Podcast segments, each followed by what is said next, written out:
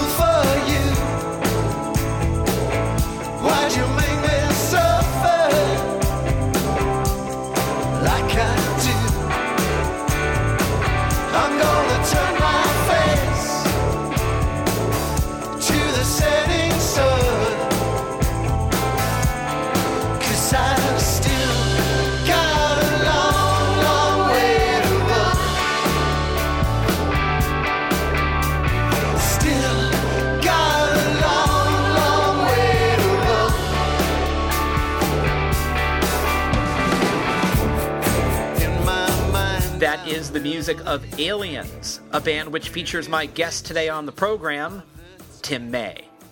Let me tell you a little bit about Aliens and Tim May. Okay, so I met Tim May about a year ago when he contacted me about a documentary he was making about one of my all time favorite bands, Del Amitri.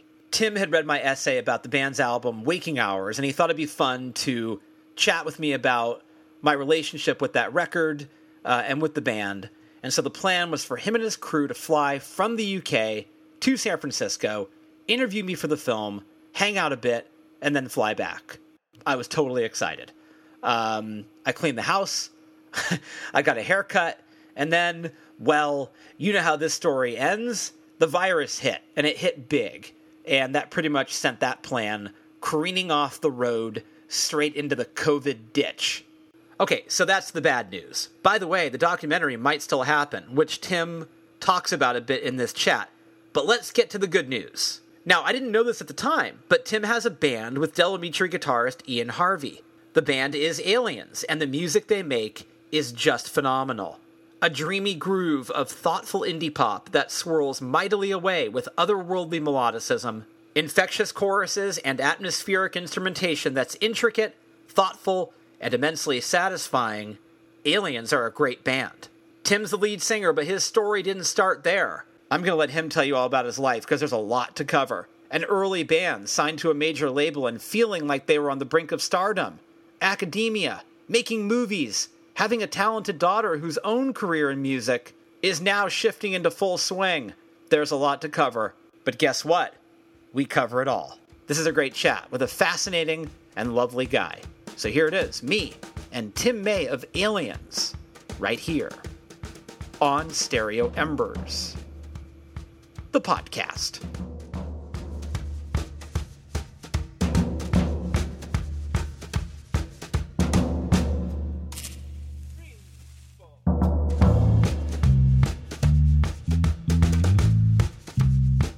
I started playing in bands at the age of 14, I think. Wow. Um, and we had we had a band at we had a band at, uh, of local friends. Uh, we called ourselves Virgin on the Crud, and that's Virgin spelt V E R, as in you know pretty cruddy. Um, and we were predictably terrible. I think our drummer played with a set of felt pens um, and pencils didn't have sticks. And we, you know, we played the church hall and we got all my sister's friends to come. But um, we were very good at marketing, so we had uh, we had these pens which looked like I don't know if you had these in the states. They're called Toblerone bars, but they're like triangular chocolate bars, and the pens were in that shape. And in the this would have been the mid 70s. They were all the rage, and we had them printed up with the band's name on, and a load of T-shirts made. And I, I think that sort of got me thinking quite early on about there was there was more to this music lark than playing music, which was good because at the time I couldn't play anything at all to save my life. Um, I went off to secondary school uh, and fell in with a musician called Neil MacColl, who's still a very dear friend of mine. And his um, mother is Peggy Seeger. His father is Ewan MacColl. His half sister was the much lamented Kirsty. And Neil and his younger brother Callum and I played music together all the way through, really, from 15. And Neil and I were in various bands. And I learned to play the saxophone, not very well, but enough to play a bit. And when I went off to university, it was 1980, and it was the time of punk moving into new wave. Uh, bands playing ska, the, you know, the specials, the beat, Selecter. um, I'd always been a huge Bowie fan. That was still kicking around for me. And I formed a band at university with um, with some guys called the Models, a very sort of early 80s name. And we played sort of high speed new wave, covered things like Queen Bitch by Bowie. And we we became the sort of the university band, mm. you know, playing pretty much two or three times a week and I invited Neil up to join us. Uh, and that lineup eventually became the Roaring Boys. And through university, we were being courted by management and publishers and stuff. You know, it's just weird. And in my final year, I spent most of the year traveling down to London and sleeping on Neil's floor, and we rehearsed in a really damp and not very nice studio in in Greenwich, which is on the for, for, for your American listeners, is on the south bank of the Thames, and um, is where the, there's a great big ship there called the Cutty Sark. And this studio Wood Wharf was was interesting because Dire Straits, um, I can't remember who else, but bands that became very big in the South London scene rehearsed there, and we were there all the time. Um, and through that year through 1983 and then into 84 um, we really got quite serious about it and i think i think we were an ambitious bunch and this was also the time remember of you know duran duran spandau ballet bands that we've been through that kind of move from music as alan mcgee was saying i think from people had the idea that music could be a career, and there was this weird business-like thing going on with bands like Heaven 17 wearing suits and calling their yeah. album Pavement, and it was all you know, it was all ironic, and they were commenting on the times. But I think there was a sort of corporate edge creeping in. Um, so long story short, we had we had our obligatory year uh, on what the British then called the dole, Social Security, in 1984, rehearsed ourselves silly and um, started gigging in London. And through that summer, we just got lucky. We got a review in Melody Maker, which was huge at the time, yeah. and A and R guys started coming to the gigs, a couple, and we had this kind of um, wheeze, old-fashioned English word, and we hawked our demo cassettes around all the labels in London, and we would give them to the girls on reception, and then and then say, why don't you meet us at lunchtime in this cafe or in the park in Soho Square and bring your friends, and then we give them cassettes, and then we give them free tickets to the gigs, mm. and they would bring their bosses, um, and it worked like a dream. And that summer we did a, a residency at a club called the Ad Lib in Kensington, uh, which was really a pub. And we did every Saturday night, I think, for six weeks. And by the end of that time, it was queuing around the block. And I think the last gig we did, Sting was in the audience. I, I lost track. It was a real, it became a real bubble, became a thing. And a manager called Billy Gaff, who managed Rod Stewart, John Mellencamp. Um, I think I think he's died, but uh, he signed us and he then took over and negotiated a deal. Um, and we ended up, I think, with Elektra, CBS Epic, and EMI on the table. Wow. I went with CBS Epic, and um, we signed, you know, a, a huge deal, a hundred grand, I think, um, which gave us enough to wage ourselves you know, in a in a small way and and pay our rent, and the rest of it, of course, was which I don't think for guys that were meant to be so smart, we'd fully understood was effectively a debt.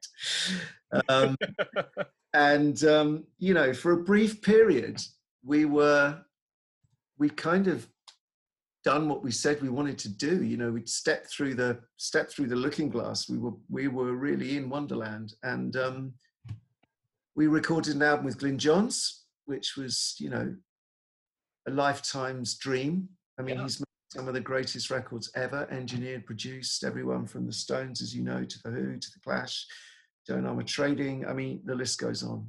And um, and then we we released our first single, and promptly got absolutely trashed in the UK because the journalists hated the fact that we'd already been in smash hits we'd already been on the cover of this we'd already been in the evening standard we were already too big for our boots and we were easy to have a go at because three of us were cambridge or four of us were cambridge graduates and the father the, the father of the singer was a was a was a famous actor and you know you could you, you get the picture yeah and and i think looking back um on on that on that now. I think actually what happened to us was that we were vain, uh, we were greedy, um, we believed our own hype, and we took our eye off the music. And it's that classic story of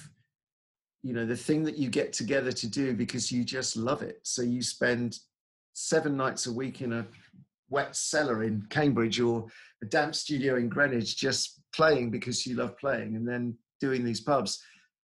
All of that started to dissipate in a sort of welter of jockeying for position and worrying about publishing advances and and all the rest of it. I mean, it you know it wasn't very edifying.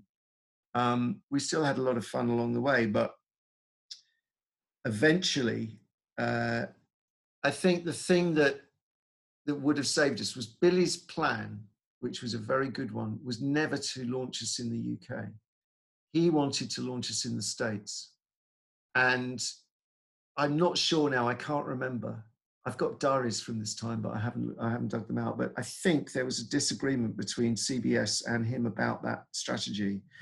And by the time we'd launched here, of course, it wouldn't have been too late to almost shut up shop in England and go to America. And and that's what they decided. They decided, and we decided. Say they. It's interesting, isn't it? That's how can. That's how much we were sort of not in the driving seat. Um, so we went into a very very long period of rehearsal um, to prepare for our first college tour in the states. and it wasn't kind of completely uh, an insane plan because the album had been released in America and sold 75,000 copies, we'd not actually been there. We we Paul and I, the singer, went out and did a week in New York doing interviews and going around the clubs and being seen in New York and all of that sort of weird crap. Um, but we never played there. We were still selling records, and the American radio loved it, which was weird. So, um, and we had a top 10 in Italy, and we had a number one in Paraguay. wow. Not a lot of people can say that. Not a lot of people can say that, but you know, I, I, we never, I never saw the royalties, but I'm assuming there's quite a lot of people in Paraguay. But um, as is the way of the world with these things, I think the the band had sort of split into two camps. Two of the guys want, were, were sort of they were done. They wanted to go and join a band called the Bible, which they eventually did. And I was increasingly frustrated because I, I, was a songwriter when I joined the band. In fact, I wrote at least half the material. By the time we got to this point, I wasn't getting anything through. And that was pretty soul destroying for me. And I was sort of getting bored, if I'm really honest. Really? And yeah, I was getting bored of being in a rehearsal. And I had this weird feeling that we were being frozen out. And the others didn't seem to worry about that at that time. They just said, no, no, no, no, it's going to be fine. We just keep going and we'll go to America and it'll all be great. Um, so I wasn't enjoying the process. Mm.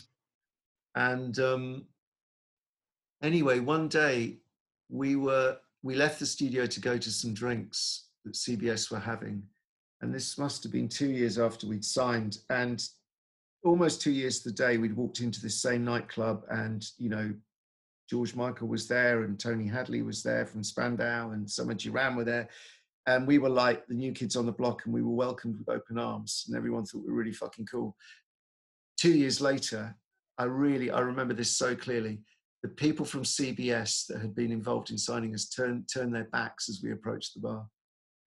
And you just, and I said, and I said that night, I remember saying, I said, we guys, we are fucked.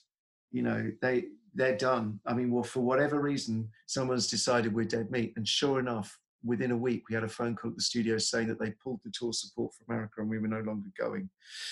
And at that point, I decided to go. Um, I didn't have anything to go to.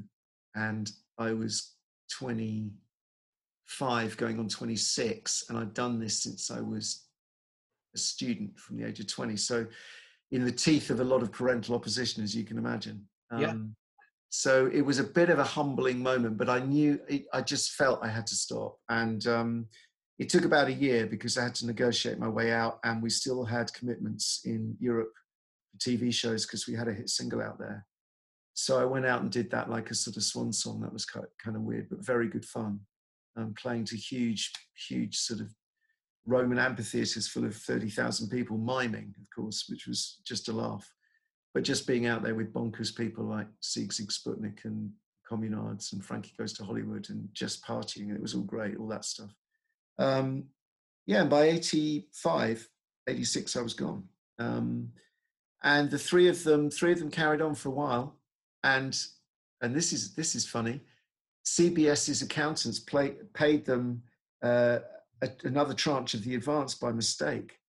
So and they couldn't take it back.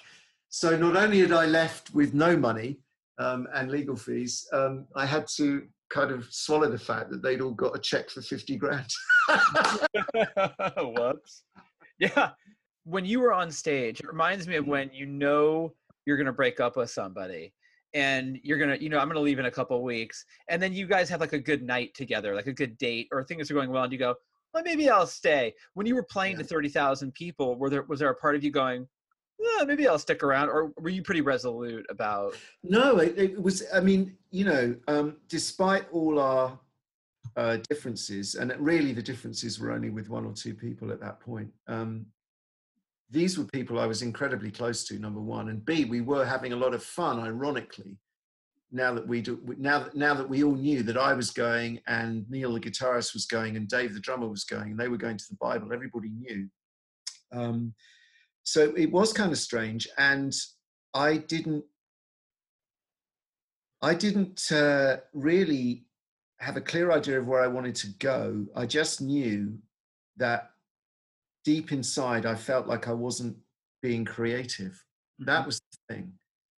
And I'd sublimated my musical creativity, such as it was at the time, into the sort of other aspects of being in the band. So I was really big on the visuals, the videos, you know, um, that kind of stuff. And um, I actually just took a leap in the dark and ended up going to see the guys that had made a couple of our videos and saying, look, could I just learn to write scripts or something with you and hang out because I really enjoyed the process. And that that became the start of a career in, eventually in television, actually, in documentary. Yeah. It's interesting how how those two connected because had you not done this, you might not even have known that you wanted to go that direction. I mean, no, and I, I remember going into the edit suite to see a cut of our first video, and I'd never been in an edit before, and I, you know, it was all it's all a mystery, and um, and saying to the director, which is sort of, you know, because we didn't have what I think my daughter has in her career. She has a very strong sense of what she, who she is and what she wants, and she can find a way to to ask for that or request that or make that happen or insist upon it without being a brat.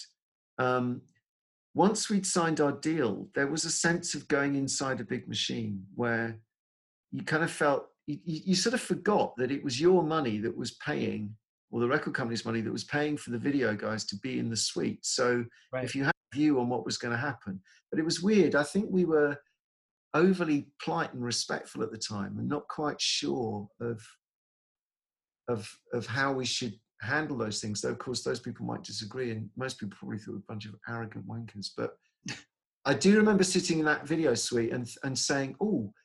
you know that moment where Paul does that? What would happen if you slowed it down? And suddenly, and they went, oh, that's a really good idea. I quite like this. yeah. new. Um, and it, that definitely was a little moment there. Um, and I'd always loved documentaries. One thing I forgot to mention was that I think when I was 17, Arena, which is the arts series that I ended up working on at the BBC, Alan Yentob, who was then running it, made a film with David Bowie called Cracked Actor, which is still, if anyone hasn't seen it, I think it's on YouTube. The most amazing documentary. It's about the end of Ziggy and the transition into um, Young Americans, in effect. And it's on the road with him in Los Angeles, in Hollywood. And uh, Bowie is in his coke phase. Um, and it, it's a wonderful film. And I remember watching that. And I, Bowie was from Bromley, which is pretty much where I grew up, and I'd always been obsessed with him. Um, and that documentary was the thing that made me thought, "Oh God, yeah, I, that that's that would be great." And um, and it's so ironic to me that all those years later, I ended up working on Arena. That yeah. was the dream come true, I have to say. Um, but the documentary thing was probably sitting there actually kind of unrealized for some time and then and then that became my my life you know for nearly 10 years the the origin story of the band though it doesn't end great i mean the mm. fact that the through line explains where you are now in in your life is pretty yeah you know yeah and i don't regret uh any of it i mean it was a huge adventure it was a huge privilege. We got to do the thing that thousands and thousands of kids dream of. Yeah. You know, And and to see it for what it is as well. And some of it was as mad and debauched and crazy and bonkers as everybody says. Uh, and some of it was kind of weird. And, um, you know, recording an album with Glyn Johns was the most incredibly profound and uh, kind of instructive experience, but there were also long days of tremendous boredom and um, and lots of infighting, which made the atmosphere very unpleasant. You know, it was tough. You know, Glyn and Paul fought like cat and dog, and you know, so I remember feeling utterly miserable in the middle of that three or four months, and I'm thinking, well, is this what I thought it would be? You know, so all of that yeah. stuff. Um, and I uh, yeah, and, and it was also a fantastic education in the ways of the world in terms of business and contracts. By the time I got to the BBC at the age of 27, I knew I knew more about contracts than contracts, you know. Mm-hmm. And in fact, I went out and negotiated deals with record companies to record their artists where they paid us to put them on the telly, which I thought was pretty cool. pretty good. and then those two guys went to the Bible for the Walking the Ghost Back Home record, right? They were, because that been 86? Yeah, Dave Dave Larkham plays drums on that. I don't think Neil actually played on that album, but they but he he was playing. They were they were in Cambridge at the same time as us, the Bible, and Neil certainly was then really instrumental in everything that happened, which became the Eureka album, recorded with Steve Earle and a whole load of other stuff. And and yeah. they went I mean, the Bible went through their own version of, you know, I was going to call it pop hell, but you know. Yeah, with Chrysalis. Yeah, a wonderful, wonderful band who was sent on a seemingly never ending quest for the perfect single, which was sort of crazy because, you know, they really weren't that band. You know, they could, Boo, Boo can and did write the most amazingly beautiful, catchy songs. Yeah. But they were never going to be pop stars. Um, but Chrysalis kind of just kept them demoing forever, you know, demo hell. And we went through that process. I mean, we demoed, Christ knows what how much we demoed after the first album. I mean, song after song after song, and it's it was utterly pointless, I have to say. Well, they I remember hearing in 87, Graceland hit mm. the radio here in San Francisco. And it was like I pulled over the car to go like, what the hell is happening? This is the most amazing I've ever heard. Um, you know, uh, you know, and when I die, will you build the Taj Mahal? Like what? Um, so just a beautiful. Do you know Boo? I do, and so I mean, Boo and I have been, you know, knocking into each other for 25, 30 years, and Neil and Boo, obviously tremendously close, and um, so I'm not in contact with him regularly, but if you know, I, I see him a lot. And uh, I did play with the Bible twice, and that was a wonderful, wonderful experience. They supported Deacon Blue in London, and I did that gig and played sax. But I wasn't up to their standard. I mean, in terms the musicianship in that band was extraordinary. Yeah, you, you had Tony Shepard on, who was actually a drummer playing keyboards, Dave Larkham on drums, Neil MacColl on guitars, Booth singing, and Leroy Lendor finally on bass. Yeah, is the greatest unsung hero of the bass guitar in the UK and is now in Aliens. I'm very, I'm delighted to say, and um, also playing with my daughter Indira. So we all go back, you know. Yeah. Um, but the Bible were, yeah, huge. They were incredible. I mean, they were an incredible band, and um, it's too bad we didn't get ten records out of them because I, I think that they would have had a really kind of a beautiful, quiet career. I was listening to them and the Railway Children at the same time yeah. Um, that was where my ear was. Um, but in many ways, did you feel that that you were sort of playing with house money a little bit because you're you were university educated? It wasn't like you were walking out without a degree. You had kind of protected yourself, or did you not feel that way? I didn't feel that way um, because although I come from a you know suburban middle class background, my dad was a GP, general practitioner, a doctor my mum was a teacher. Um, so, yes, I had them to fall back on, and they've always been phenomenally supportive, not just of me, but also with my siblings. And even when I sort of kicked my dad in the teeth by saying, you know what, you know, you know, they all say I was going to do, you know, further studies at Cambridge. I said I'm not. I'm going on the dole and joining this band. That that was a difficult year with him. Um, but they never they never not supported me. So I knew I could always go back somewhere. But in terms of a career and how I would move forward, no, I didn't have a clue. I mean, I, I did, I did Latin and Greek at university, not because I knew what I was doing, just because I happened to have a couple of teachers who were really great and encouraged me, and I discovered I was really good at this very obscure thing. Yeah. Um, and I did it because I loved it, you know. And it was the same with music um, there was music in Latin and Greek going on at the same time. You know, yeah, you know, would be rock star on a Friday and Saturday night. You know, guy reading Greek lyric poetry on a Wednesday afternoon.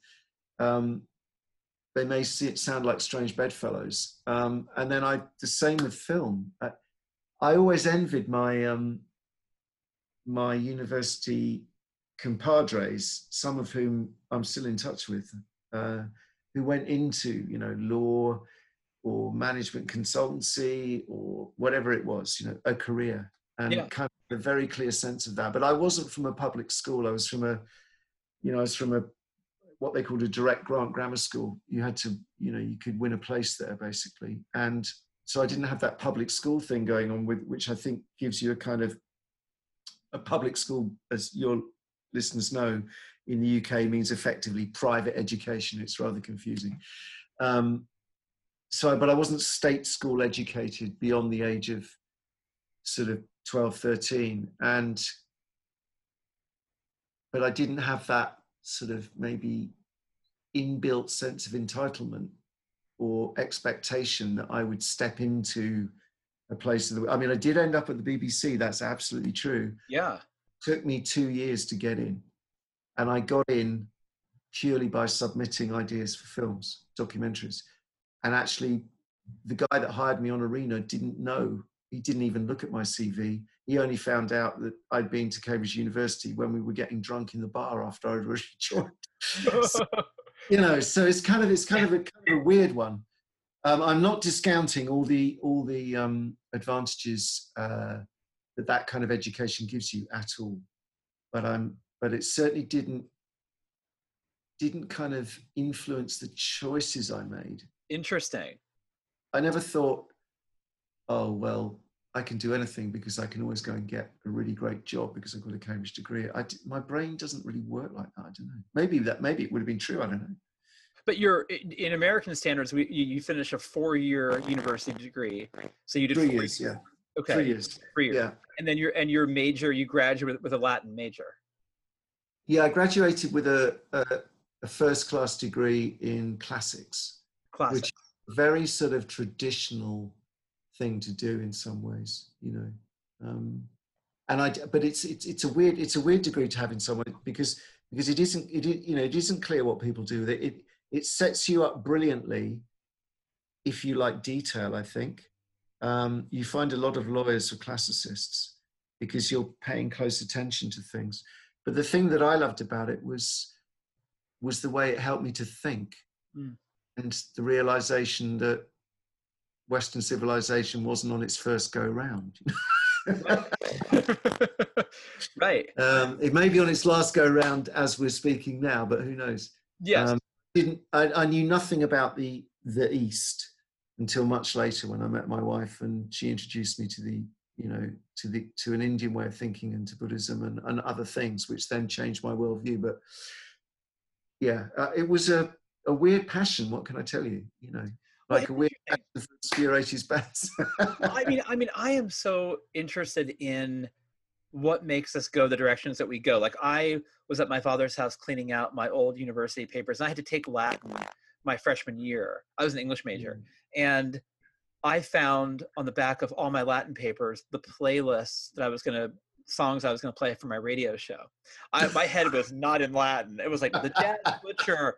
The, you know, I think I was not thinking about every Latin paper, I was so bored, just had my playlist on the back of them. So my brain was headed in a totally different different way and then that gave way to like writing poetry and write mm. i definitely my my my head was not in that game so it's really interesting no. for me to hear that you like for you you liked the way that it exercised your brain um and what I'm saying is I'm a lot dumber than you, Tim. My my my brain wouldn't do it. It wouldn't do those. It would not do that. But it did other things. And I think it's really interesting to find out what to quote the jazz butcher, what makes your heart sing, what makes your brain yeah, yeah, work yeah. in the right way. And I love your origin story, how you the path that led you to where you went. Um, we're, when we're talking it out like this, it makes perfect sense. At the mm. time, it probably didn't feel it right. Man, I mean, you know, I mean, so so a couple of things, and I, I, not in in no particular order, but when I'd left the band and joined the BBC, I sort of um, I sort of buried music, playing it anyway and writing it.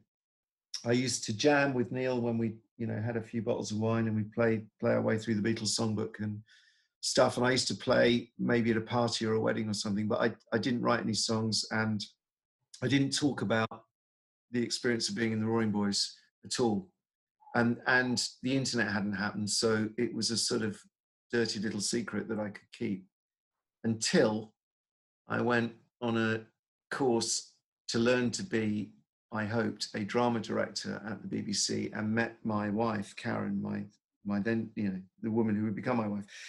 And we were sitting in the canteen in Elstree Studios, which is sort of north of London.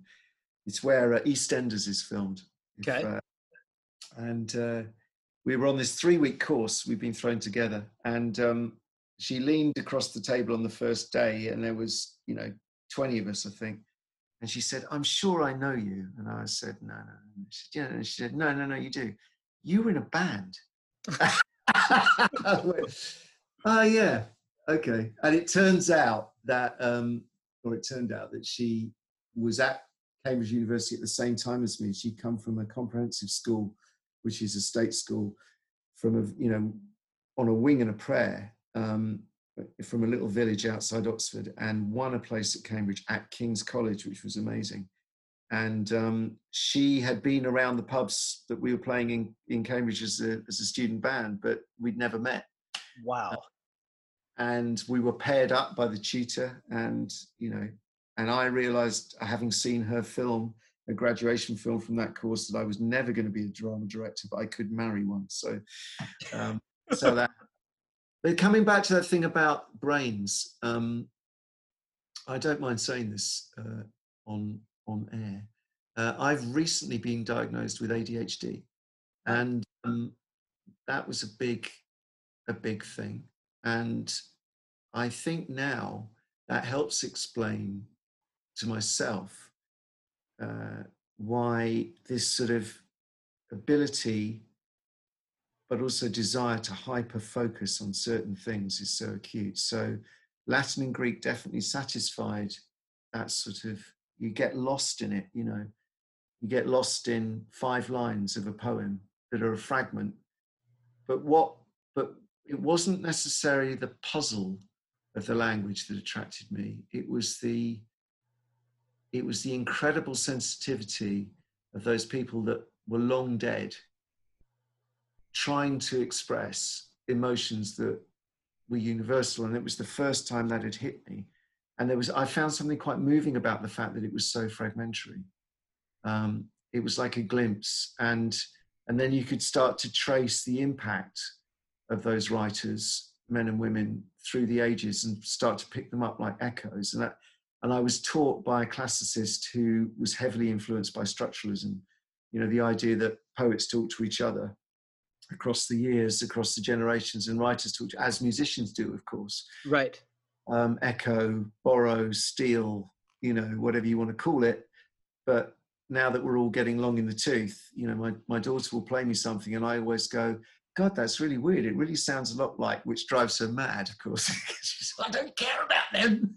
right um, but that process was I've always enjoyed, and I think I was thinking about the band and being in the band and what it was, and it was the camaraderie, but it was the process. Now, now I realise that we were so focused on the end goal, the album, the million dollar check, you know, the drugs, the limo, whatever. Understandably. Yeah, at twenty, at twenty something, why Come not? On. But, yeah. but then um, but then you then you realize looking back actually it was the process of doing it that was the fun when you were lost you know time stops right you're writing a song you're recording a song you're playing a song that's the thing you know and that's what brought me back to music in the end in any kind of inverted commas serious way was suddenly i suddenly i had something to write about this was back in whenever Indira was five, 2001. And, uh, and suddenly I fell back in love with the process. It took a really long time. I love hearing that because you, what you were saying about Latin in America, you know, maybe 15 years ago, if someone had ADHD, that would be the explanation of why they couldn't do their Latin. but for you, it's an explanation of why you could. And it's really interesting yeah. to hear about you in the process of the band. You got bored, so something it, something was not making your brain work the way it wanted to work, and you were, uh, you were done. But you're right, and and I've and that's and I now can see that being in lockdown has been a time to think back through these things. I can now see the junction points in my life where people thought they were brave or foolhardy decisions. You know, leaving the band, uh, you know, not continuing with a education, doing an MA, masters, or a PhD, or yeah, being a professor, or you know, leaving the band, joining the BBC, jumping ship from the BBC, you know, I don't know, whatever it, whatever it's been, you know, um, deciding to become a screenwriter, what you know, stuff. Um, there's an impulsivity about that, but there's also a kind of restlessness, you know.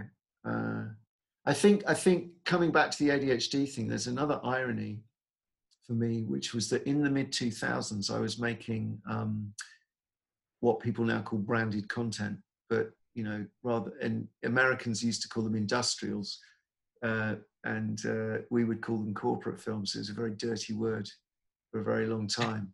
Um, but um, I worked with a, a, a, pharmaceutical company who are now defunct, but actually uh, I really admired at that time. They were doing some extraordinary things, and they were producing the new generation of ADHD medication, which I think is still out there in the states. Elvanse, Vyvanse, Adderall XR, whatever. And um, I went and made films with children and adults, mostly in America, but a couple in Europe, who had ADHD. And I remember coming back to Britain and, you know, you're having a drink with friends or dinner or something and say, and you, they say, what have you been up to? And they, oh, I tell them and they go, well, it's not a real condition, is it? And I said, mm, having seen it firsthand, I think it is. uh, but yeah. but I tell you, the, the the the prejudice in the UK was unbelievably high, and and I'm not saying the drug companies did themselves any favors with Ritalin. You know, in the states, they certainly didn't. But there was a myth that a whole generation of children were being medicated. That it, from what I saw, that was not the case, and the kids that I did see needed something. I mean, they were off the chart. Now, um, we understand with advances in brain imaging technology like never before. We can see which parts of the brain are firing up, which neurons are not firing right. up. We can we we can map it. We know that ADHD is a real condition, and actually, it's a very complex condition, and it gets overlaid with other conditions like OCD, anxiety, whatever. And it's not just about being impulsive. Well, it's not just the boy, you know, it's just not the young boy climbing the walls, which is the classic stereotype of it. Right. In, in girls, for example, it's, you know, often hidden. And it's a dream state. They're in a creative dream state. They can't connect, they tune out. And uh, as I say to all my old friends, um, you know, I thought, you, you know, you, you know, you thought I was a bit of a in English word wanker for all those years. I said, well, it's true, but it wasn't me. It's it's my ADHD.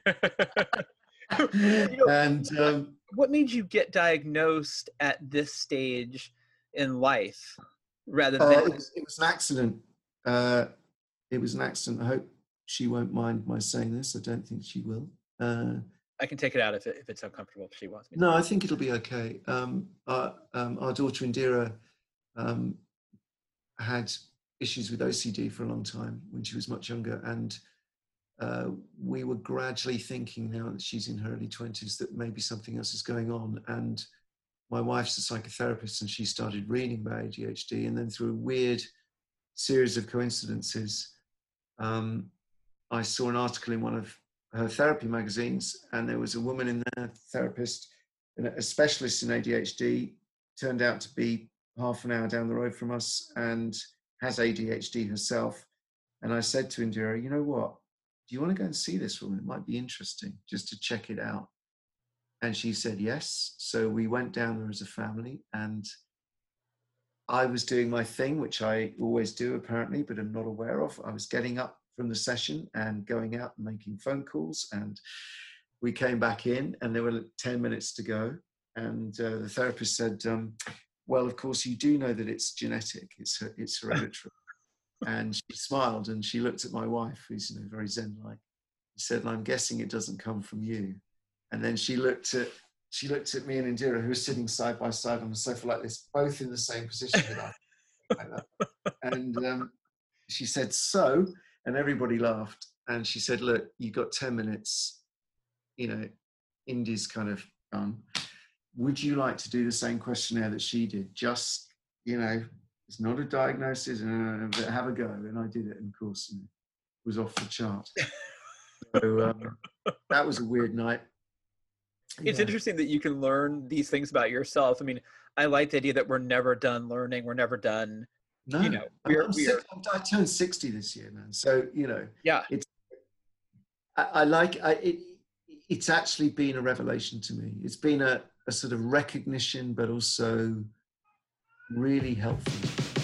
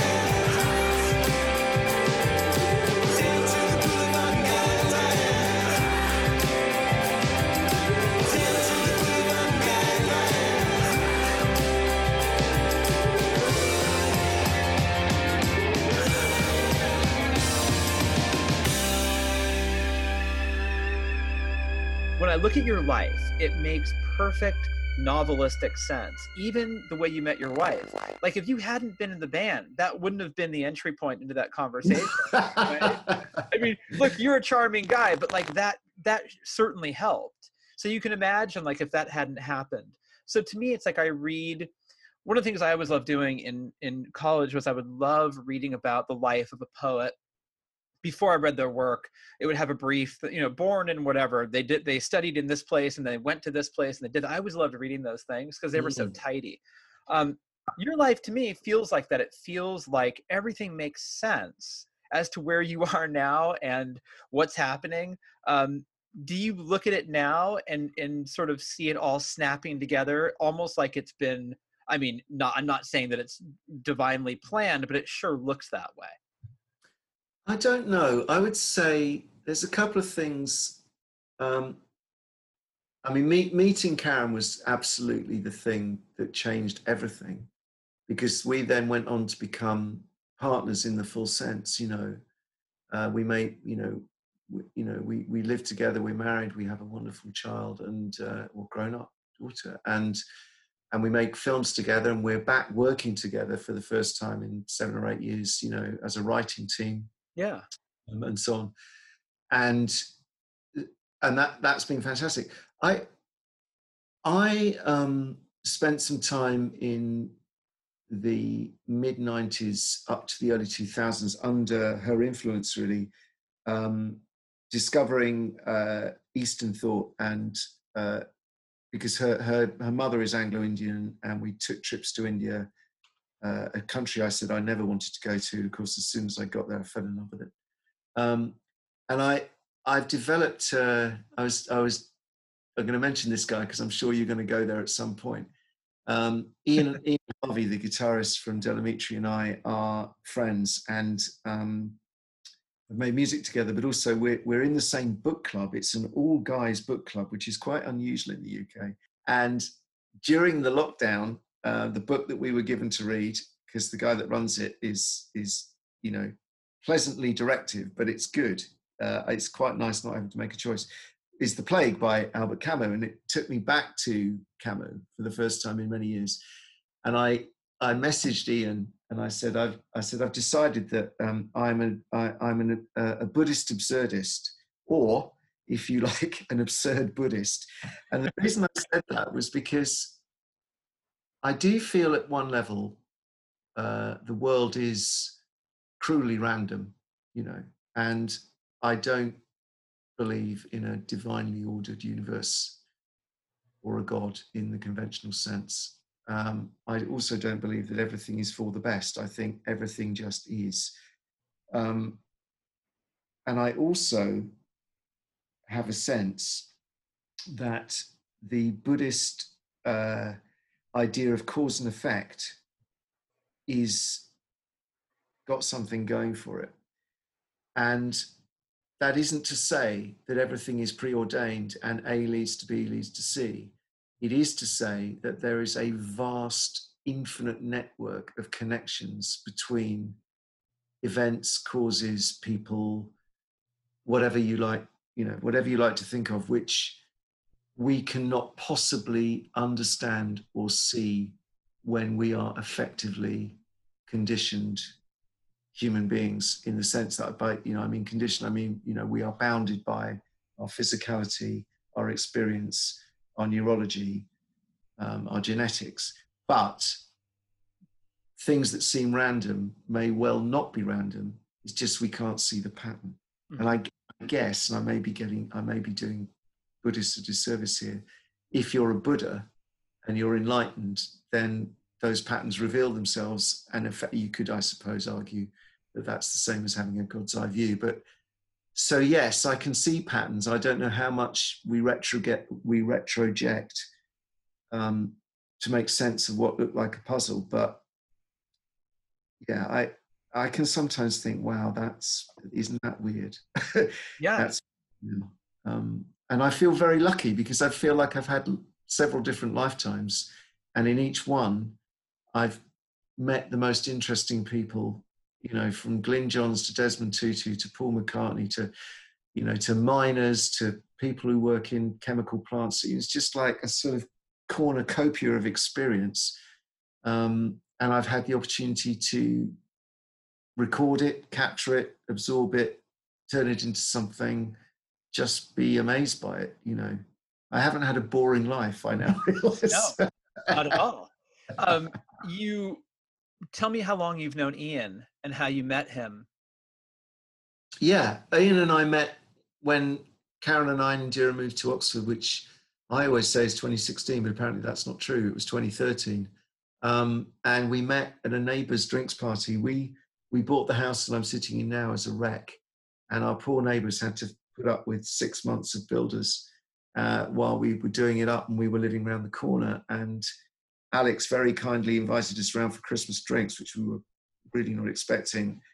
And Ian and his wife Maddie and their son Louis were there.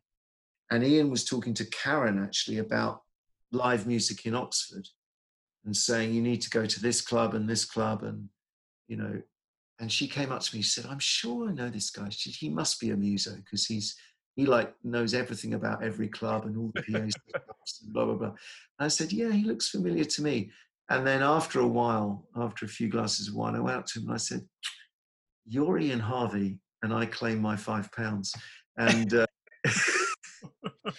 and that was that and and we we got talking and then we discovered we knew people in common um, the bible had been on tour with Del Amitri you know neil had played with ian da, da, da, yeah you know Eddi Reader connection there was a glasgow connection there was a boo connection and um and then three years later it took us that long uh we wrote some songs yeah now had you been a Del Amitri fan if i'm honest only the singles.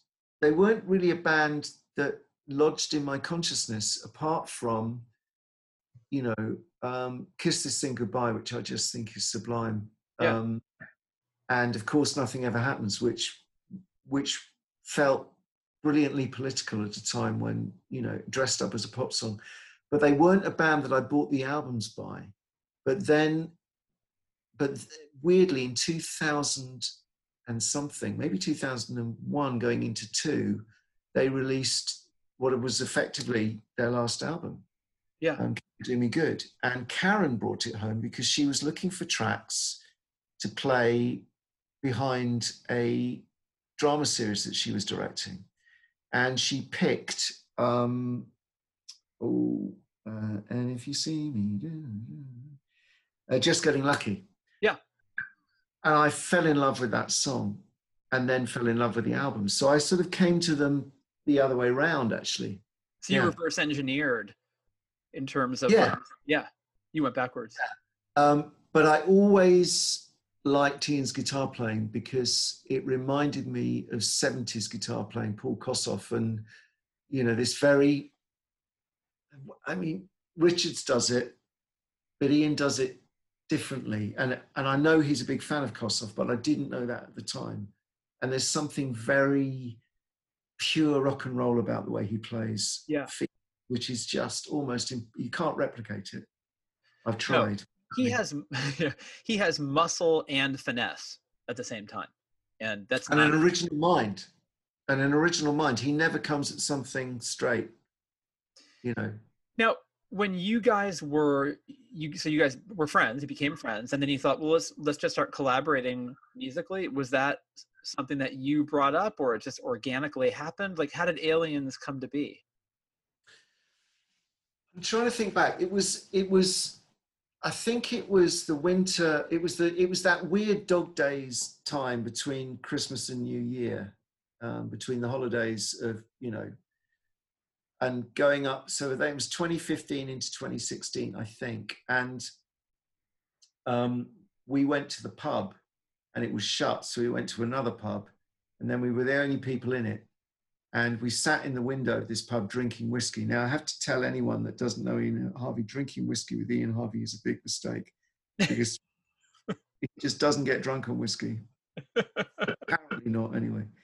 Anyway, um, he was talking about what he was going to do. He'd done the degree at Brookes. I don't think it was clear that the Dels were going to do anything else after the 2014 tour. Would they do a record? He seemed at a bit of a kind of loss, if I'm honest. I mean, he may not agree with this, and I don't want to do him a disservice. And I said, well, I was thinking about trying to write some songs again. Um, and would would you be up for that? And he sort of said, yeah, why not? But then nothing happened. We sort of skirted round it for like three months. And then eventually, and I don't know what the catalyst was, I went over there one Saturday afternoon with my guitar, and literally within four hours. He he did something that I've I've never done with anybody before because his writing process is very different. He just clicked on a, a Zoom recorder and left it running the whole time. So everything we played was recorded. Wow. I found that very freeing because I was just coming out with stuff and he go, Oh, I really like that. Play that. And I play that. And then he went to make a cup of tea. And when he came back, I was in the corridor playing two more chords. And those chords became a song called uh, Pursuit of Love. Hmm. And then another riff became Babies Like an Alien. And something else became Lockdown, all in that one afternoon, I think. And what happened was I left him with this unwieldy mass of stuff. I didn't know what the fuck. It was only two acoustic guitars, nothing else. And a week later, he sent me a sort of 12 minute version of what became Pursuit of Love, which he turned into this sort of threatening, epic, dark thing. And I just started to write vocals over the top and lyrics. And then I sent, I have this tiny little recorder called a Zoom, Korg Zoom. It's pretty dated and it, but it's a great way of multi-tracking an idea very fast because I'm not technical. So I sucked the WAV in of Pursuit of Love and then I just sang various bits of stuff over the top and sent it back. And, and we, that was how we worked for a while, even though we only live around the corner. Yeah. And we got together and started they became sort of recognizably songs. But it wasn't very clear at the start what was going on. And it was only um, when I started writing the lyrics that I realized that I was I was writing about what, what was happening in the world, you know, at that time, which was Trump's election and all those other things, Brexit and so on and so forth. And Ian wasn't really involved in the lyrical process, but he was definitely involved in the uh, editing process. Um, and I'm trying to think how it went forwards. It was quite slow, but it was, I had a full time job at the time. You're right. Um, you know, but it was hugely creative and there was no plan. And it was only when we had four songs and I, and I said, you know what, I, I'd really like to record these. And then there was another because he was used to recording in studios and he had a home studio, but he'd say, Well, I don't think my place is big enough and we can't get the drums in. And where would you do the vocals? I said, Look, I can do fucking vocals in a cupboard, you know. I'm not. So we ended up turning the basement of his house, which is lined with books, into the into the vocal booth and running all the wires down the stairs.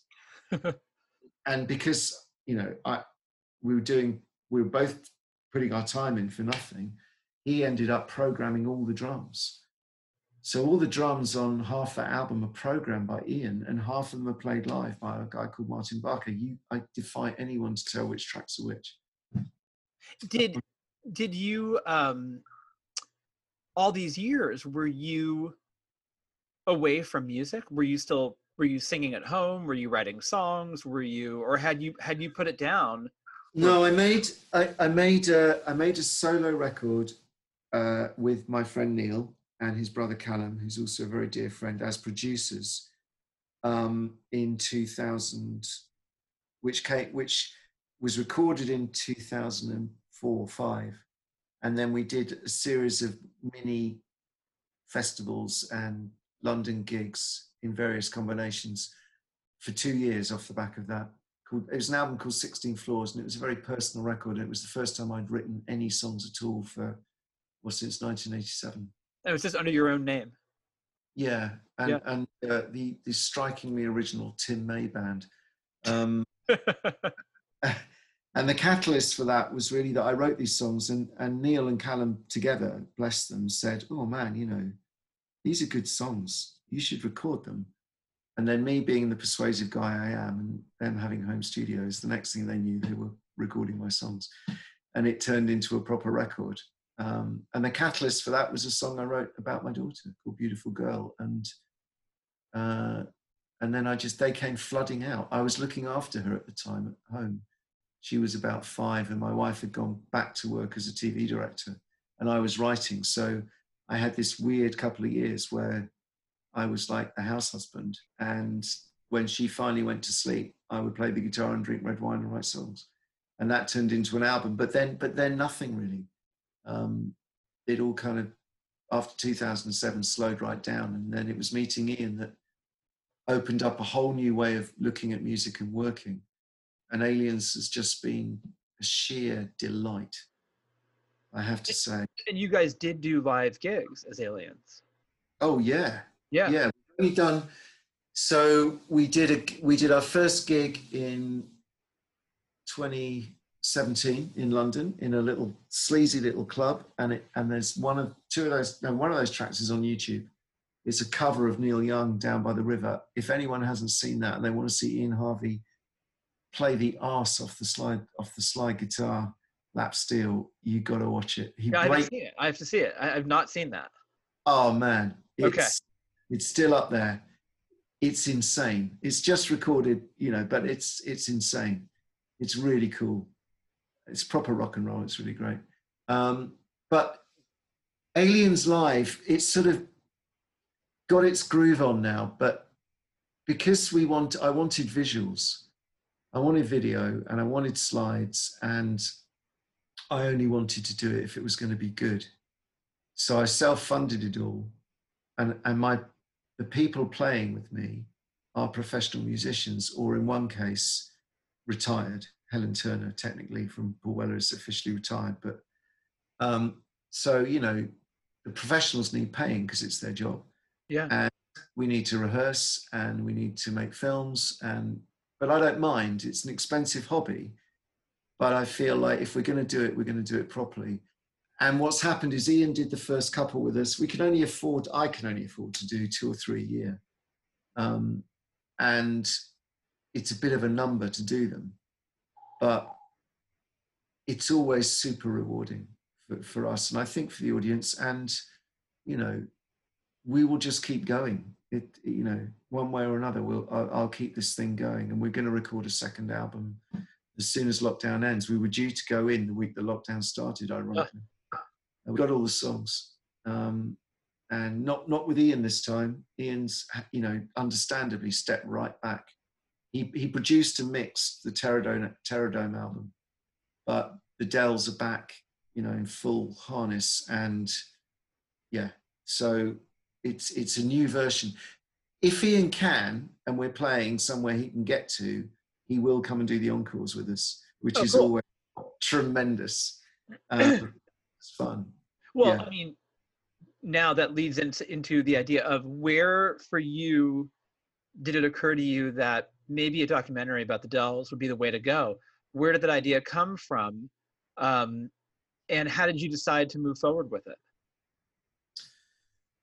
Um, Ian Ian hinted at the fact that they were writing more songs, but you know he's a very um, self-effacing guy, and he doesn't yield information unless he thinks you need to know it. Um, and I knew after the 2018 tour that he wanted to do more, but I now know that Justin wasn't keen to do an album. He was worried about it that they couldn't write the songs. Um, and then he told me they were doing it. And I think the initial impetus was that I just thought, well, 20 years is a long time. It's a really long time. Yeah. And that have only done two sort of greatest hit shows, but have no interest in being a, tri- a tribute to themselves. And by chance, Karen and I had met a potential producer funder who was interested in music docs.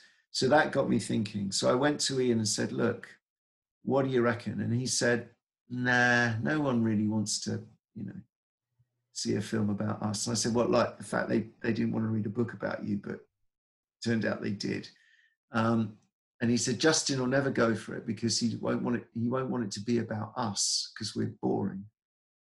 And I, I sort of took that at face value and I said, okay. I said, Well, tell me about the songs. So he told me about the songs and told me about this song, Don't Look Back, which I'd seen at the gig.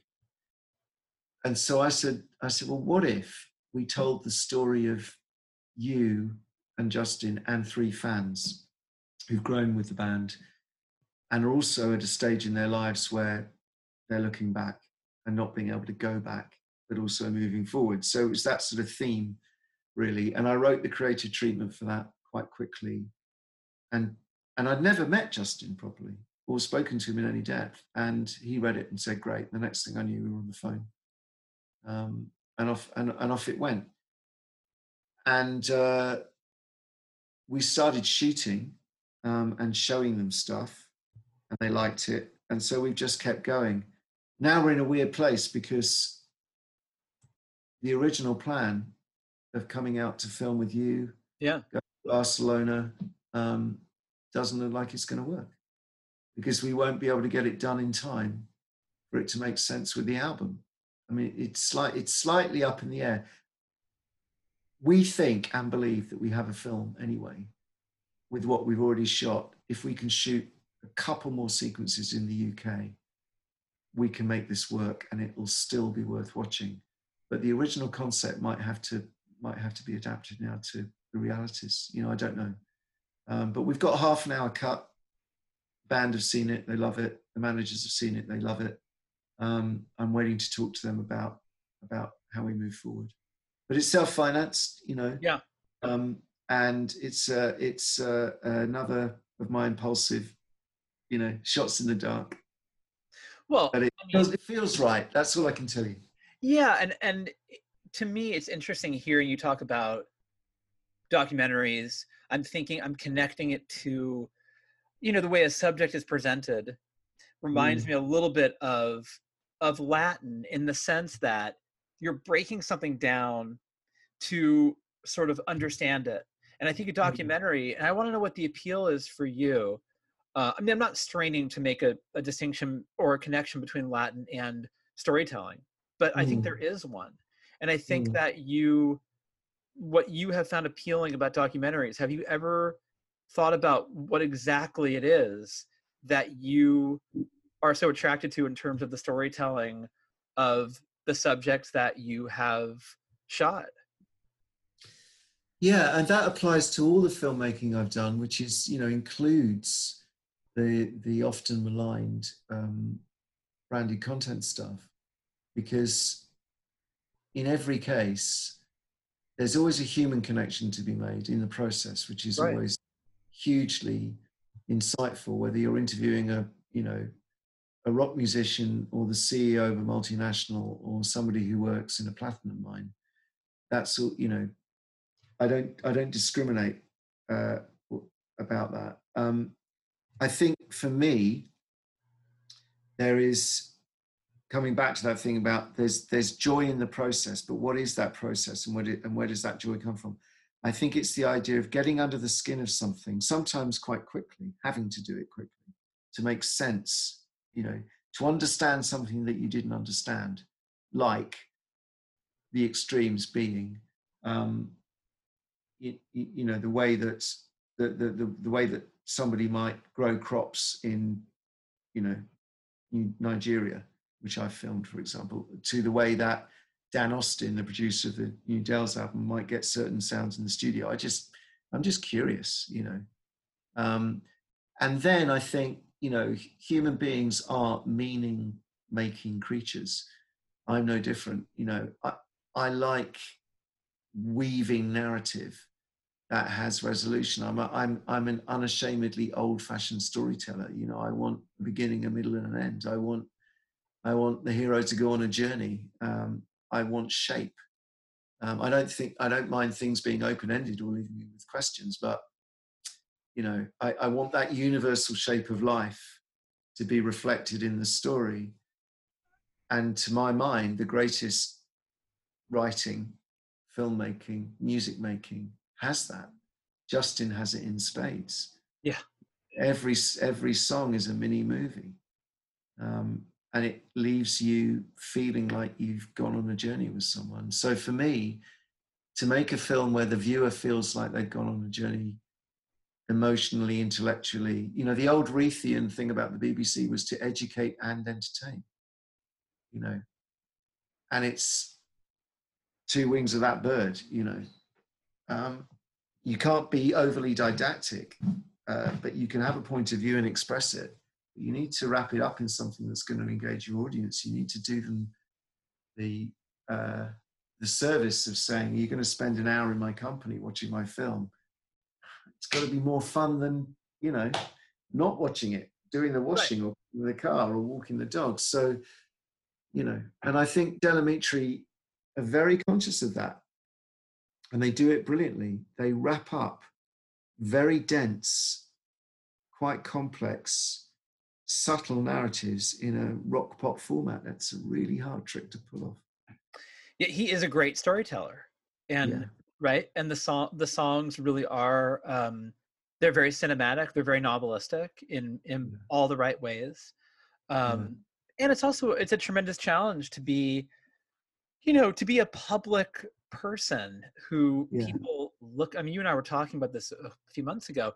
That yeah. when people look at you, they always when you've been in a band as long as Del Amitri have been around, um, people it's the same thing when you go to a high school reunion. People don't really give a shit about what you're doing. They want to know what you look like first and foremost, because they want to sort of bump up their own mortality with with you. And I think that with bands, sometimes when when bands come back after having not been around, I think that people tend to um, sort of use them as a mirror uh, into yes. themselves. Like how am I? Absolutely, am I they project onto them. Absolutely, every time you know, I projected onto Bowie all sorts of things when I was young. In fact, I probably continued to do it, you know, right up to the time that he died. Um, but, but I think we sort of need those figures. That's okay. You know, it's a function. Yeah. It must be tough to be on the receiving end of it. That's what I'm saying. I mean, I always thought about, I never thought about until you and I spoke about how hard it must be for the artist, mm. you know, um, because it, that kind of scrutiny, that level of scrutiny, um, mm. Like I remember I saw Duran Duran in 2011 here in San Francisco, and they were great. I mean, they were really great. Yeah, and yeah. my friend asked me how they were, and I said, "Boy, Simon Le Bon still looks great." And I thought that's that was my first response. you know, it's like, what what do mm. I care what Simon Le Bon still looks like? But I think for me, knowing that he is somebody who's a little bit older than me and still looks fantastic and sounds great, I thought, well, then then there's a chance that you know that yeah. will be okay and i think sometimes yeah. we use these bands as this kind of mirror um, or a mile marker for our own mortality uh, that's a lot yeah. of pressure for the for the artist you know and, and and in the film we're sort of you know that was part of the original intention really to to explore that in a bit more depth which is why you know your being in the film would still be great because you can talk about that so eloquently. And, and Chris Gallego, the photographer in Spain, has a really good take on it. But um, I think Justin's conscious of it and he's writing and singing better than ever. Yeah. And, um, you know, they are trying to do something that is recognizably within the world that they created and the sound that they created, but which is new. Um, and they are writing from a very different place, of course. They're, you know, 50, what, five and 58 respectively. And just, yeah. Um, but it's going to be a hell of an album. I mean, it's been to be up close and personal, seeing musicians like that at work and film it is mind-bogglingly brilliant for me.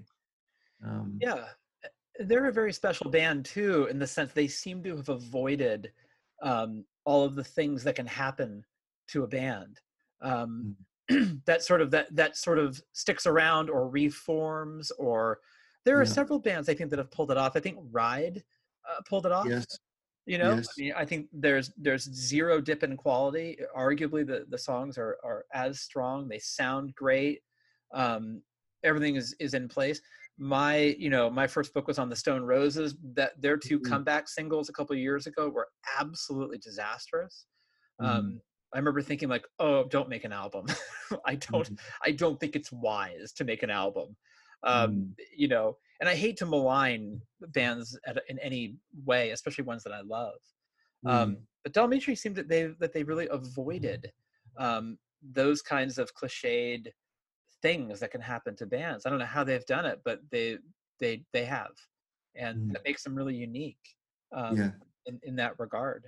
Well, I hope you know. I hope the universe turns in a way that means that when this album is released, um, it gets the attention that it deserves because the songs I've heard are absolutely fantastic, and the and the delivery of them equally so. So, you know, they they they, they certainly deserve it in terms of the quality. Um, but you know, these are very strange times. I know they are.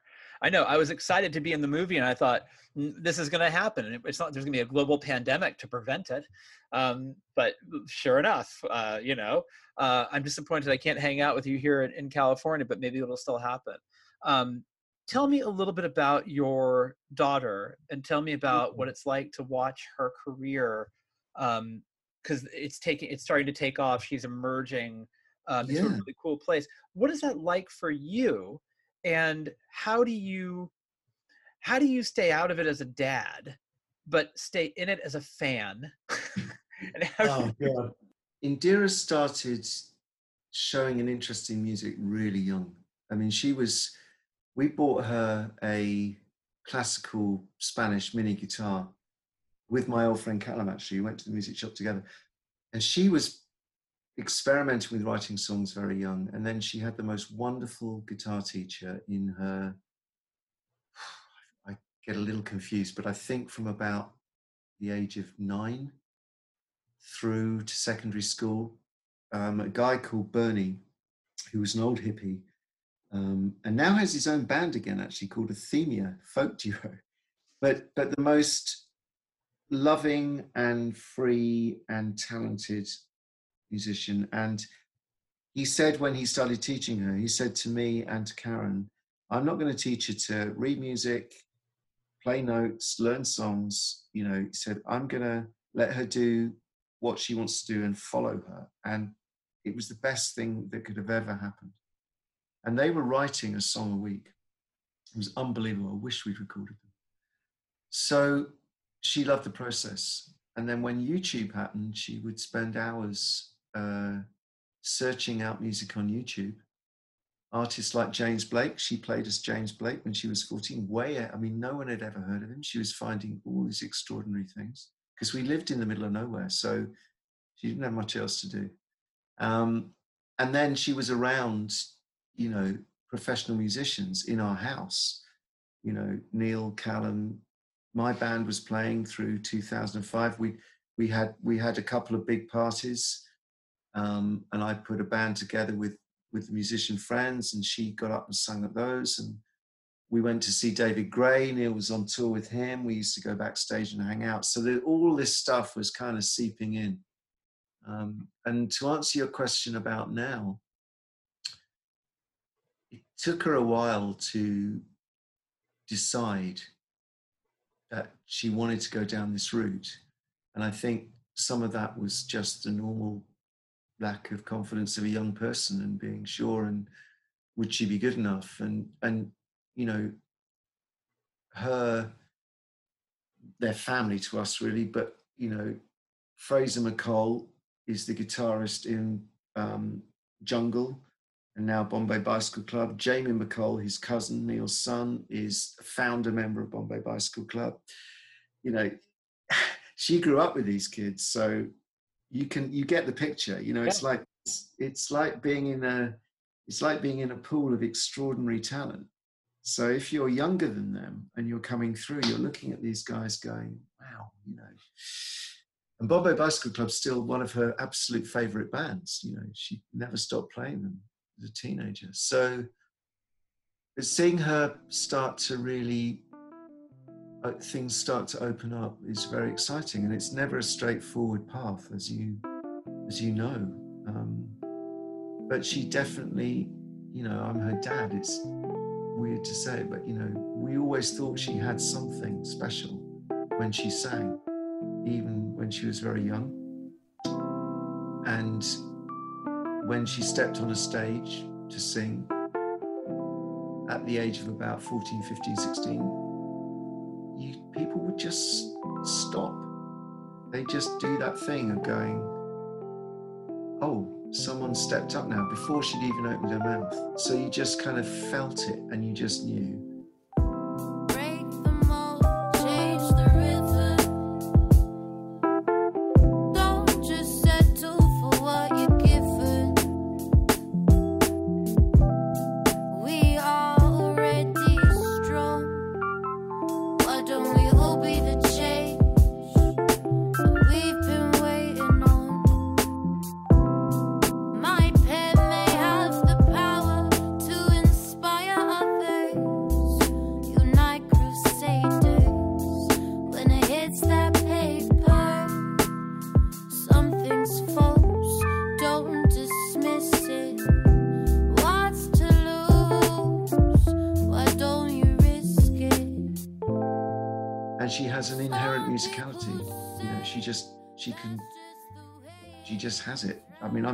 Jealous of it. You know, I don't have that. I have to work at my guitar playing, and you know, I'm, I'm a very limited musician. But um, and she has a facility with lyrics, uh, which I'm also very envious of.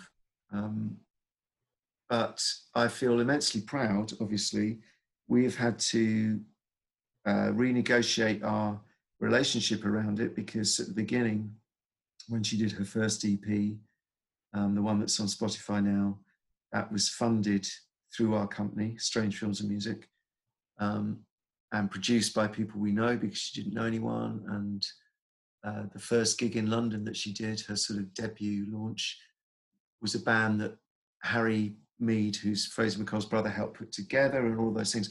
But then she got into a whole new scene in Brighton, um, the hip hop scene in Brighton, and discovered all her own pool of people. And uh, now she has her own management. Um, she's hooking up with different artists from the dance world, the hip hop world, doing all these collaborations, producers that I, you know, are just not familiar with, uh, quite rightly. Um, and yet, you know, Neil MacColl has engineered and produced two songs that are on her current project, and then another producer will take them on. So there's a sort of amalgam of old and new, but um, she's very much her own person and her own artist, and she has a very strong sense of what she wants her music to be, um, and is not easily persuaded otherwise, if at all. Actually, not at all. Um, and my role now uh, and I hope it's a helpful one, is I'm there as a backstop to read documents, you know, the management contract, find help her find a lawyer, um, and you know, listen to stuff if she invites us to listen to it. But we hadn't heard any of the new stuff until very recently. Any of the demos, it had all been kicking around for a long time. But you know, she pretty much does a thing, and she she she'll come and have us because we're all together in lockdown, so she'll come and have a conversation. And she's about things that she's doing, but um, it's not a world that I that I know. You know, it's uh, really interesting and exciting. And using the sort of the the thought of of, of a artistic echo, who does she mm. remind you of?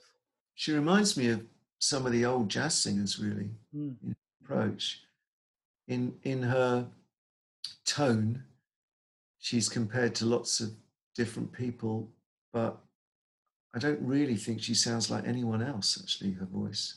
Um, I can hear echoes in her songwriting of the things that she was introduced to as a child, like John Martyn or Nick Drake.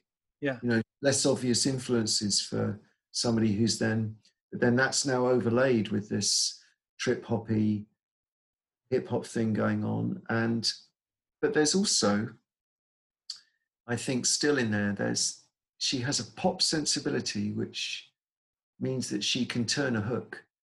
Uh, and I think that was there partly through just growing up with, you know, listening to bands like Fleetwood Mac, which she loved as a child.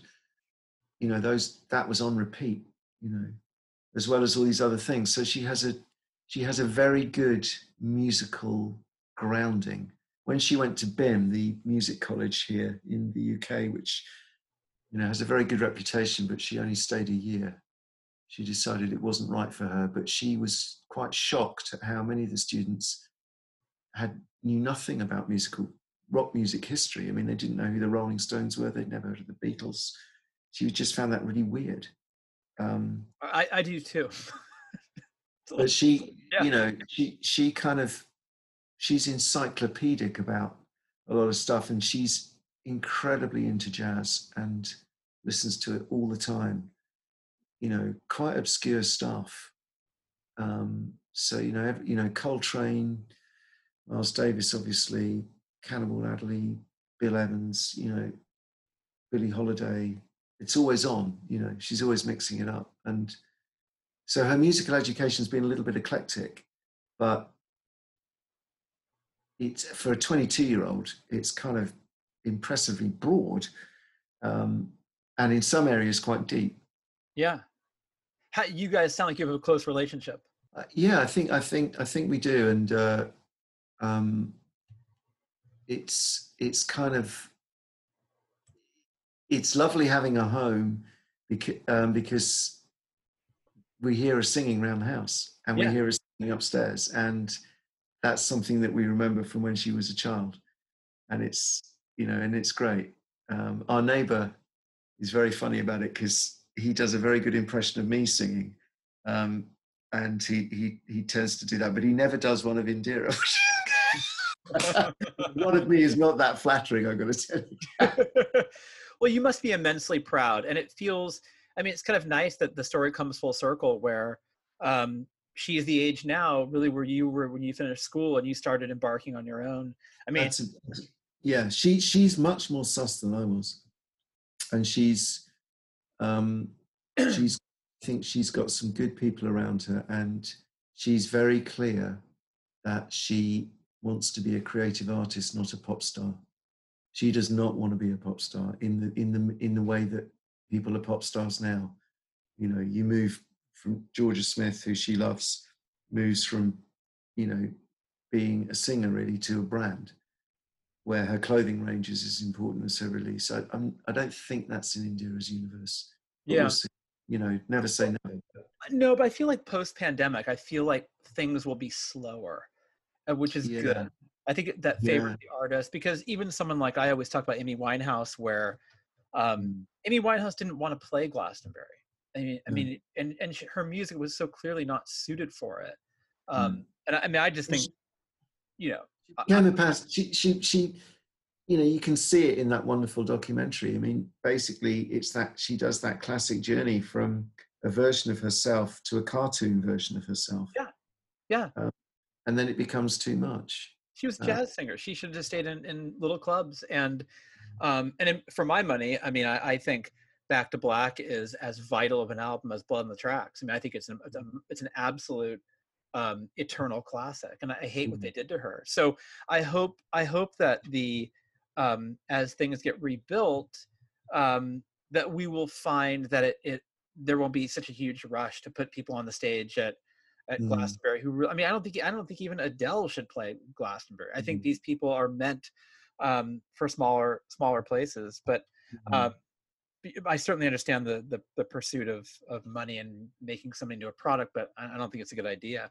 Um, tell me this: Are you? What happened to the singer of your band? He's a lawyer. He's a lawyer. lawyer. Um, I haven't spoken to him in in many, many, many years. I am in touch, in regular touch with um, obviously Neil, Yeah. Uh, who played guitar. Chris Jones was the bass player. He's a very dear friend, and Stefan Ozaczynski, the keyboards player, lives in Amsterdam and has his own studio, um, and still making music with his wonderful partner Ute, who's a, a sort of extraordinary songwriter and and violinist. And um, in fact, we did a Zoom together during lockdown. It was very very funny, and we had a reunion in Amsterdam a couple of years ago, um, which sparked a song on the um, on the Aliens album actually, uh, originally entitled uh, originally and very originally entitled Amsterdam, which was written with Golden Hangover on on the third day.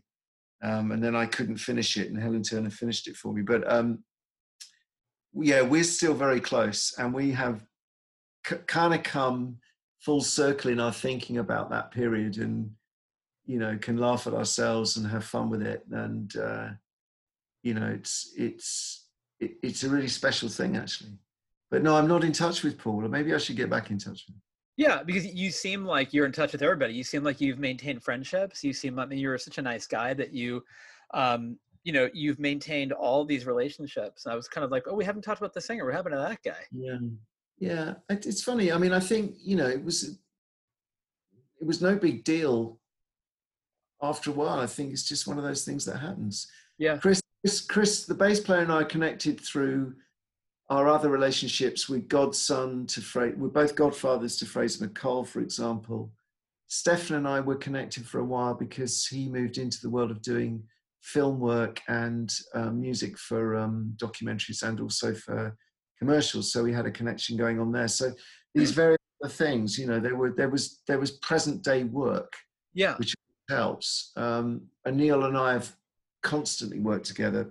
I mean, I've done so many interviews in the last month. I've done like almost one a day. Um. And I had I've had some really interesting conversations with people where um, the conversation is sort of like, do you feel comfortable as a musician even going back into a club? And yeah. what does the meet and greet look like? Um, I just talked to uh, Jonas Policewoman. I don't know if you know her work. Yeah, she's great. I mean, it's sort of like, you know, or I just talked to um, this woman who she played. She was in a band called Sky Larkin, and right. um, and she's a touring guitarist for Sleater-Kinney, um, Katie Harkin, and she's sort of like, you know, if there's no shows, I don't make any money. And it's mm. interesting to sort of talk to all these artists about how, mm. because the day to day life hasn't really bothered them. Because I think people yeah. live in a creative space. For me, same thing. It feels kind of mm. like, you know, um, to make ends meet, I teach tennis. That hasn't mm-hmm. happened. Um, but aside from that, everything feels kind of the same you know mm. Uh, so for artists i'm noticing that they're saying that but their worry is more on the side of like an income is a worry now like i'm not sure how i'm going to make well neil neil's very very good on this because he said you know he was going to tour with david gray and then it all got wiped out. Harry mead fraser maccoll's brother um, was going to play drums on that tour his first big world tour right? All got wiped out. Bombay bicycle club wiped out. Gone. Just put a record out. And uh, Neil's saying, you know, that it's he's worried about what happens after September because he says we're cool until then. But he said, you know, me and my wife Kate, Kate St. John, another fantastic musician, composer mm. with everyone from Van Morrison to, um, you know, he said, what the fuck does our world look like in a year's time or 18 months' time? That's when it's hit us. Um, and for the film world, so you know, I've got a foot in both camps. I mean, my living doesn't come from music. I mean, my wife would argue um, it's probably the single biggest cost. um, uh, but you know, the impact on the touring thing and all the rest of it is, is absolutely huge. And I, you know, so we'll see. But I think you're right about the creative bubble. I mean, you know, we're probably better equipped psychologically to cope with this. As Calum MacColl said to me the other day, he said, Well, you know, I've been living like this for years. It's like, welcome to my world. Right. I don't know right. where the next check's coming from. I'm stuck at home. I'm trying to create something out of nothing. What's your next project after the Dels documentary? Do you have um, something you're going to else you have in mind you want to shoot, or nothing right now? Uh, well, uh, just to say, we we we are we have been working on and are working on screenplays. So we have a series, a mini series that um, we're, which is an American thriller, which um, we're talking to somebody about over the weekend, and a screenplay set here in Oxford. So we'll keep going with those. Um, but I want, I just wanted to close on a story that I hope you'll find amusing in the current climate. I thought I, I, I, can use this time to write some more songs. They don't have to be alien songs. So I'm gonna gonna go back to you know where I was in the early 2000s trying to write some very personal sort of songwritery love songs for Karen, my wife, and Indira, and whatever, my mum and dad. And, and I sat down, and within 45 minutes, I'd given up with that, opened a bottle of wine, and I then wrote a song called Plague Dogs, which just just demoed and sent to all the guys and aliens. And it's just like, I think I think my days of writing love songs are gone. I think I think something's happened to me ever since I formed Aliens, which is I'm afraid my worldview has got bleaker. Well, the bleak stuff aside, Tim, it was a great conversation, and I hope we can have one in person soon. Yes, thank All you. Right. Really enjoyed it. It's been quite therapeutic for me. Oh, good. I'm glad. I'm glad. It was really a fun conversation. All right. Thank you, man. Take care of yourself. Take care. Thanks, Tom. Bye bye.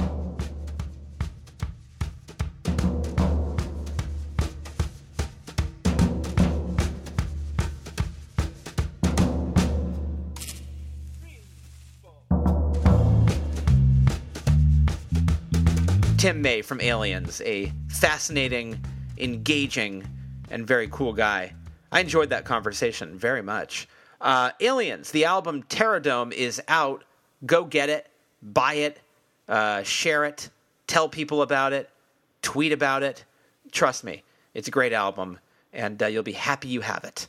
The band is going into the studio in late September to record their sophomore album, Plague Dogs. Uh, that should be out in early 2021. Should all go as planned. Of course, this is the time in the world where nothing goes as planned, but cross your fingers for Plague Dogs. There will be video updates of their progress on the Facebook page, Aliens Music at Blackout Lockdown. Also, the band is redesigning the Aliens website, and uh, that is aliensmusic.co.uk. My own website, you ask? Oh, that was nice of you. AlexGreenOnline.com. Go there, find out what's going on with me. You can follow me on Twitter at Embers Editor or follow me on Instagram at Embers Podcast, or there's all these options. You can email me editor at stereoembersmagazine.com.